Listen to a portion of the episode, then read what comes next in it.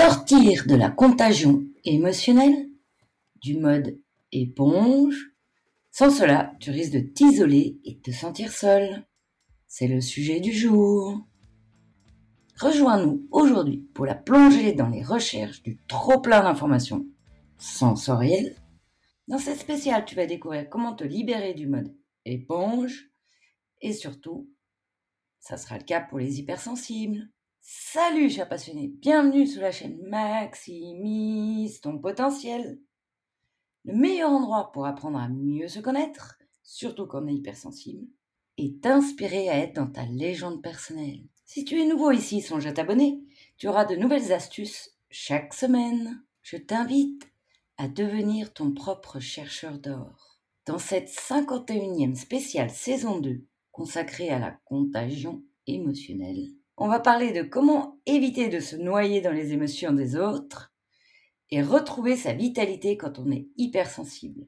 Tu auras en premier l'origine et qu'est-ce que le trop plein d'informations sensorielles. En deuxième, la particularité hypersensible.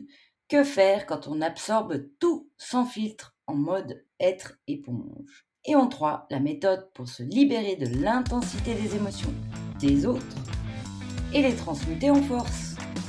Et en bonus, bien sûr, les questions magiques. Et on attaque de suite. Nous vivons tous ce phénomène d'égrégore. Qui n'a pas ressenti l'énergie d'un groupe de personnes?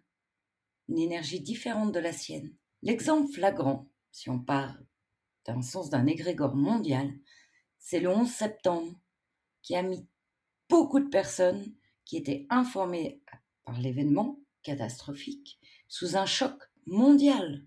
Une petite aparté, aujourd'hui on ne parlera pas d'empathie, ça fera partie d'un autre podcast, car le sujet est différent. Il est bon de distinguer la contagion émotionnelle et l'empathie. Donc, tu es avec une personne triste. Tu te sens triste à un point où tu pourrais pleurer.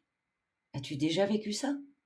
Tu es avec une personne en colère, et d'un coup tu sens dans ton buste se tendre avec un élan de colère, tu comprends pas d'où ça vient. Tu es avec une personne en joie, et quelques minutes avant, tu n'étais pas en très bonne énergie et d'un coup, pouf, tu te retrouves en joie. Ou encore, t'es pas sujet à la peur du vide. Tu traverses une passerelle où il y a un grand vide dessous, c'est 30 mètres, avec une personne qui a le vertige. Et d'un coup, tu te retrouves avec cette sensation que ça tourne, tu comprends pas trop ce qui se passe. Le passage suivant, tu fais l'expérience de laisser la personne aller seule, et tu traverses comme par miracle, comme si de rien n'était, la passerelle. Bizarre. Hein? Vous avez dit bizarre Dans ce cas, peut-être tu es hypersensible. À un point que tu ressens en mode décuplé les émotions des autres, en plus des tiennes. Donc elle t'impacte. C'est ce que certains spécialistes appellent la contagion émotionnelle. Et elle concerne tout être humain. Parfois on utilise cette expression d'éponge. Tu on sent comme une éponge. On aspire tout ce qui passe en énergie. Et on se sent complètement contaminé, comme un virus dans une impasse avec des émotions qui ne nous appartiennent pas, sans trouver de solution pour s'en défaire.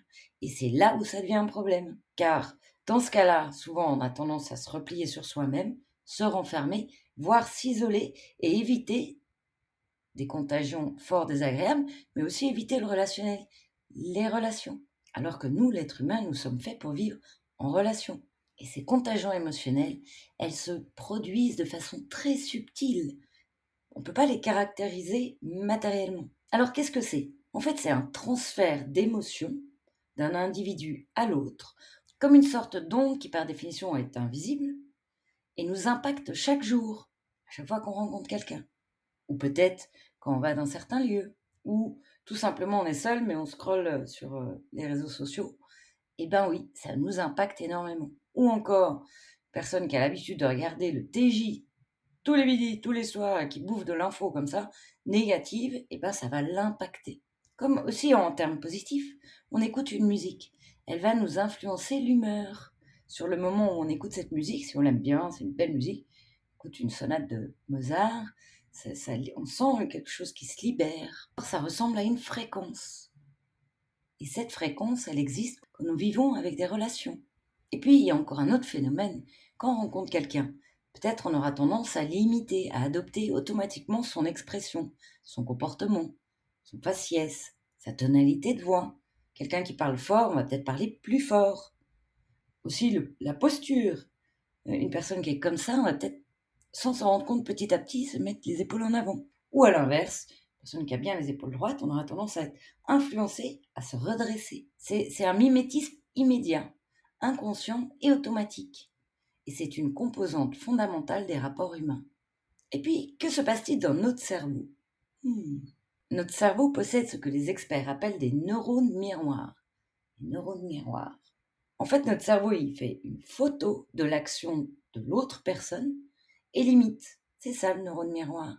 Donc, si un ami est triste, nos neurones miroirs nous permettront d'imiter inconsciemment ses expressions de tristesse. Tu fais un, défilé important. Eh bien, euh, dans ce défilé important, c'est solennel, tout le monde est très sérieux, eh ben, même si tu es une personne en joie, tu auras tendance à, prendre ce mimétisme de sérieux. Très impressionnant. Et cette manifestation corporelle va provoquer la même émotion dans notre cerveau limbique, celui qui gère les émotions. D'où contagion émotionnelle, neurone miroir. Alors pourquoi ce phénomène? On peut aisément supposer, lorsque nos ancêtres préhistoriques se faisaient attaquer par un animal sauvage, être contaminés par la peur du danger était une garantie de survie pour le groupe, n'est-ce pas? Eh bien, ça vient de là. Enfin, d'après les experts. Aujourd'hui, la peur du prédateur est bien plus rare. On est d'accord. moins de vivre euh, dans un endroit particulier. Mais pourtant, l'insécurité psychique, elle demeure. Donc, notre évolution de l'homme a vraiment conservé ce trait permettant la socialisation entre individus, ce qui apporte entre autres la sécurité, la cohésion d'équipe, la coopération nécessaire à l'être humain pour sa survie. Bon, on est d'accord, on n'est plus trop dans le mode survie. Enfin, quoique, il y a des personnes encore qui sont dans le mode survie, malheureusement. Alors, quelles sont les émotions les plus contagieuses? Eh bien, c'est là où il y a le hic. Parce que c'est les émotions négatives qui sont beaucoup plus contagieuses que les positives.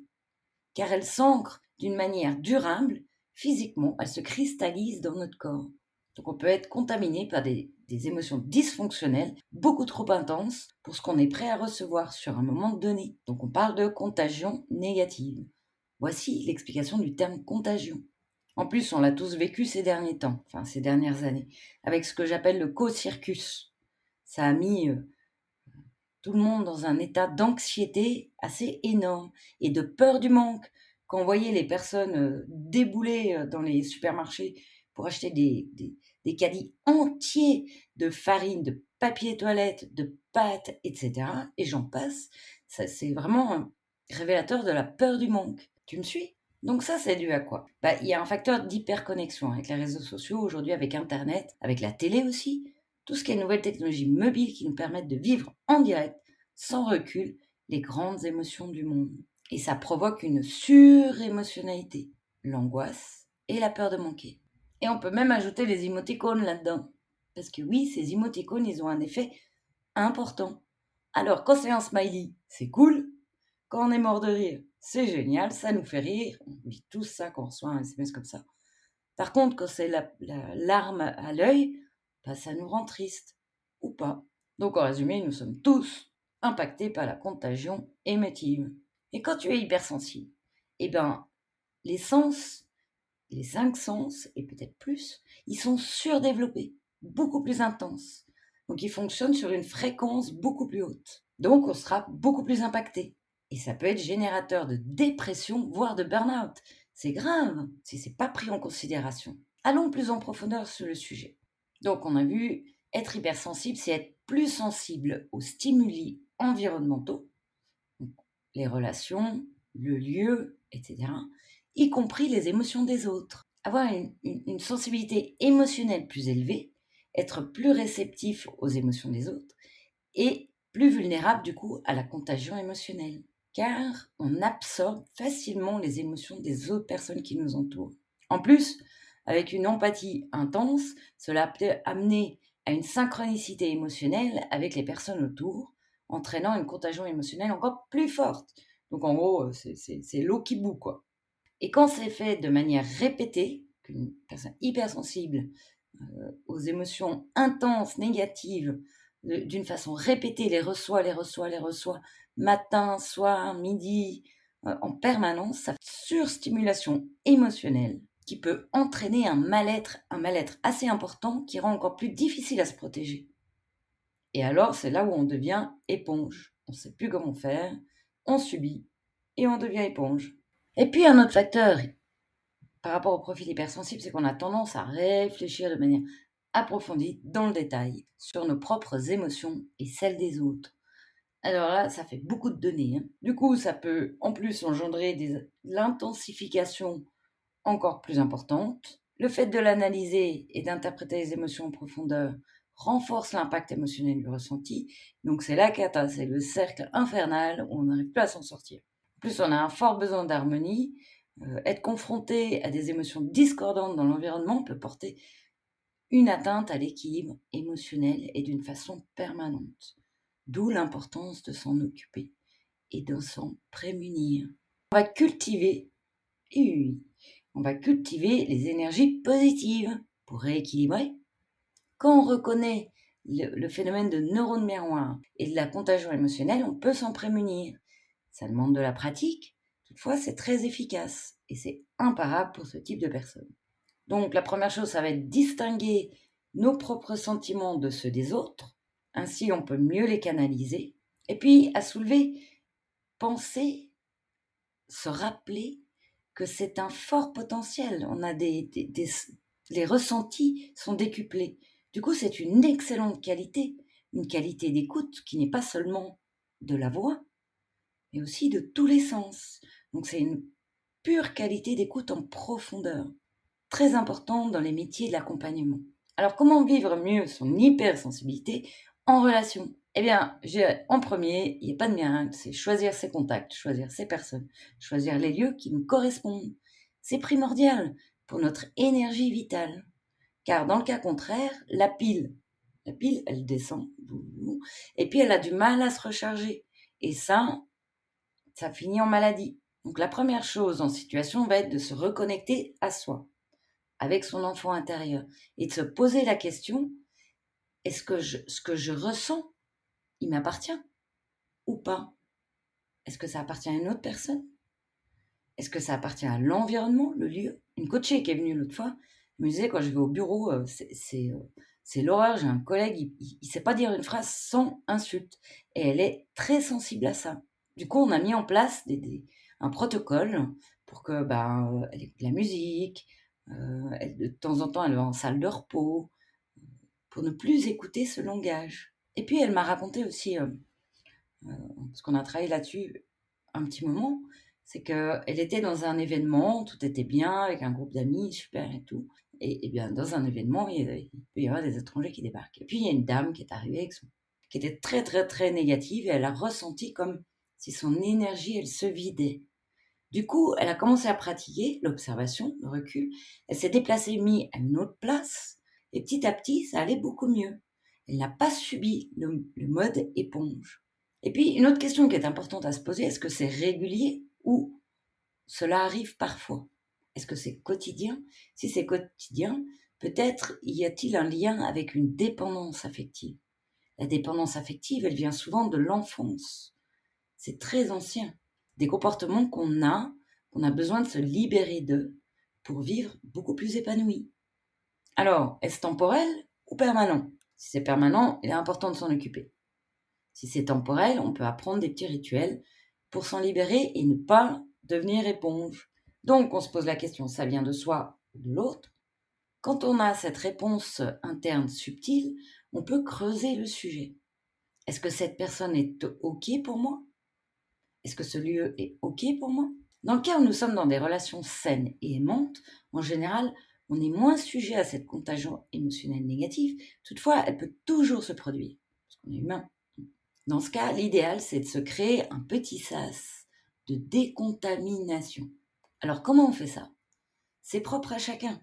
On peut juste, par exemple, sortir prendre l'air, observer la nature, un petit tour aux toilettes, caresser un animal, ou encore expliquer que l'on est fatigué et rentrer chez soi, pour se retrouver un moment seul.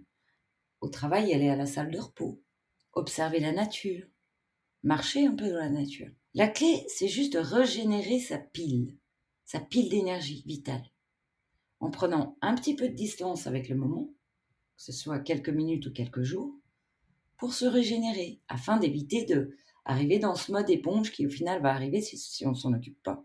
Une astuce qui est, très efficace, c'est changer de place. Mais tout un groupe, il y a une personne qui arrive, qui est un peu sous le choc d'une colère, euh, elle, subit le sentiment d'injustice, elle en veut à personne dans le groupe, au contraire, c'est une amie, mais d'un coup, euh, ça pète. Alors là, on peut juste changer de place, s'écarter pour le moment. Comment repérer le symptôme d'une contagion négative? Eh bien, c'est évident. Et pas forcément. Des fois, on est tellement dedans qu'on ne la voit plus.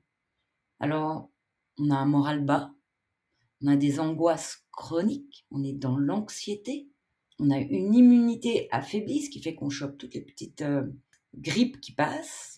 Ce sont euh, des signes de contamination d'émotions toxiques. Donc là, on peut porter attention à son hygiène de vie, se recréer un programme hebdomadaire pour reprendre de la vitalité et peut-être prendre de la distance avec ce qui est toxique, mettre en place des stratégies de déconnexion, style pendant un mois, ne plus regarder la télé, les chaînes télé, ou carrément diminuer son temps sur les réseaux sociaux, c'est très énergivore et parfois ça apporte des informations très négatives. Se reconnecter à la nature pour équilibrer, se retrouver dans des valeurs refuges, la famille, les amis, les animaux, la créativité. Donc ce sas de décontamination, il se fait en plusieurs étapes pour comprendre l'origine déjà de la contamination, pour s'en défaire en premier, la repérer avant qu'elle arrive ou au moment où elle arrive, sinon on risque de broyer du noir en subissant du toxique quand l'énergie négative est proche de nous. Et quand on la ressent à haute fréquence, le monde autour de soi et nos émotions nous dépassent. Donc il est vraiment bon de discerner ce qui nous appartient et aussi de trouver l'élément déclencheur. L'idée, ça serait de prendre ça comme une chasse au trésor. Là, ça devient palpitant, intéressant. Ça demande un peu de pratique, mais c'est super efficace. Ça marche à coup sûr. Dès que l'on ressent un bouillonnement intérieur, qu'on se sent assailli, créez une encre pour marquer un temps d'arrêt. Je te donne un exemple. On va utiliser cette phrase d'ancrage. Je ressens que je suis en mode éponge. On va faire égal, arrêt, recul. Arrêt, on marque un temps. On observe ce qui se passe et peut-être on prend de la distance pendant quelques minutes ou plus. Cette distance, on va la prendre en s'isolant un temps suffisant qui est propre à chacun pour se décontaminer dans l'instant. Juste aller prendre l'air, par exemple, faire un tour. Ça va permettre de s'extraire du trop-plat émotionnel et de se reconnecter à soi pour éviter que le cerveau il soit envahi et retrouve sa fonction propre. Donc après, on peut observer, analyser ce qui s'est passé, se poser une ou deux questions, est-ce que cet élan émotionnel est dû au fait qu'il y a une personne qui vient d'arriver? Est-ce qu'il y a un choc qui a été euh, partagé, euh, un choc d'information qui a été partagé dans l'équipe? Repérer si c'est l'effet du neurone miroir, l'imitation naturelle. Est-ce que c'est le sujet qui nous impacte? Trouver le déclencheur, c'est ça qui est primordial. Une fois qu'on a trouvé le déclencheur, on a plus d'informations. On peut mieux y faire face. Et surtout, choisir ce que l'on va faire en conséquence. Temps d'arrêt, observation, choix, agir. Ça va permettre d'éviter de se retrouver dans la même situation une prochaine fois. On peut aussi euh, décider d'exprimer son ressenti, le partager. C'est souvent une action qui est assez euh, euh, excellente, car même si elle paraît pas évidente à premier abord, elle va permettre non seulement de dissolver la contamination à l'intérieur de soi, mais aussi apporter de l'aide à l'autre qui est dans un état pas agréable. Donc ça va lui permettre à l'autre de dissolver cette énergie négative aussi. On peut aussi amener de l'humour, de la dérision. C'est très efficace pour dissolver ce négatif et le transmuter en énergie joyeuse. On retrouve l'équilibre. Créons cette énergie positive pour équilibrer. Et puis, il y a une ressource imparable pour se régénérer. Quand je te disais, observe la nature. Il suffit de une ou deux petites minutes en pleine conscience pour se libérer de ce trop-plein d'énergie. Donc, ça consiste en quoi? Par exemple, c'est un exemple parce qu'il y a plein de façons de réaliser la pleine conscience. On peut se mettre les pieds au sol et sentir la plante de ses pieds. Rien que ça va nous apaiser. on va descendre dans le corps, dans l'incarnation. On peut aussi observer les oiseaux dans le ciel, les nuages, les formes des nuages, les animaux. Ça réduit, oui, les animaux, c'est connu, c'est prouvé, ça réduit énormément le stress et l'anxiété. Alors, n'hésite pas à mettre en pratique, j'espère que ça t'aura aidé. Et puis, si tu souhaites en savoir plus pour apprendre à décoder tes émotions ou à sortir de ce mode éponge de contagion émotionnelle pour créer de la, du positif, je te propose de télécharger le guide gratuit que tu as en lien et ainsi tu recevras les méthodes par email. En résumé, aujourd'hui, nous avons exploré le phénomène de la contagion émotionnelle en raccourci et ses effets sur les personnes hypersensibles. On peut se rappeler que la contagion émotionnelle est le transfert d'émotions d'un individu à l'autre, et cela peut se produire de manière subtile dans la vie quotidienne. Ça fait partie de l'homme. Les neurones miroirs dans notre cerveau nous permettent d'imiter inconsciemment les expressions émotionnelles des autres, ce qui peut déclencher les mêmes émotions en nous. Les émotions négatives sont plus contagieuses que les positives, et cela peut entraîner un excès d'émotions négatives dans la société, ce que l'on vit actuellement, en partie. Les personnes hypersensibles sont de personnes à grande qualité, et par contre elles sont vulnérables à la contagion émotionnelle plus que d'autres, en raison de leur sensibilité accrue et de leur empathie intense. Et on reviendra sur l'empathie. Pour se protéger de la contagion émotionnelle, il est important de se reconnecter à soi-même, son enfant intérieur, de choisir ses contacts, que ce soit des contacts harmonieux, et de mettre en place des stratégies de décontamination, comme le SAS qu'on a vu, ou telles que la déconnexion d'Internet, se reconnecter à la nature, la pleine conscience est également une ressource efficace pour se régénérer émotionnellement. La question magique. Prends ton carnet. Est-ce que ma pile d'énergie se recharge à 100% Car si ce n'est pas le cas, qu'est-ce qui vide ta pile d'énergie régulièrement? Je le répète, il est important d'en prendre soin de son énergie vitale, car si elle ne se régénère pas, on risque la maladie, la dépression et d'autres choses, peut-être même l'accident. C'est le premier indicateur de notre énergie vitale et il est primordial de le reconnaître, ce qui ne fonctionne pas dans notre vie, ce qui nous vide pour l'éliminer et retrouver l'élan, l'élan de vie. Voilà, voilà, voilà. Merci d'avoir écouté ce podcast. À bientôt pour de nouvelles infos. Ou à tout de suite, dans un jour, dans une semaine, dans un mois, c'est quand tu veux. C'est en ligne chaque lundi. Merci pour ton écoute. Et surtout, surtout, rappelle-toi, là où tu regardes, tu vas.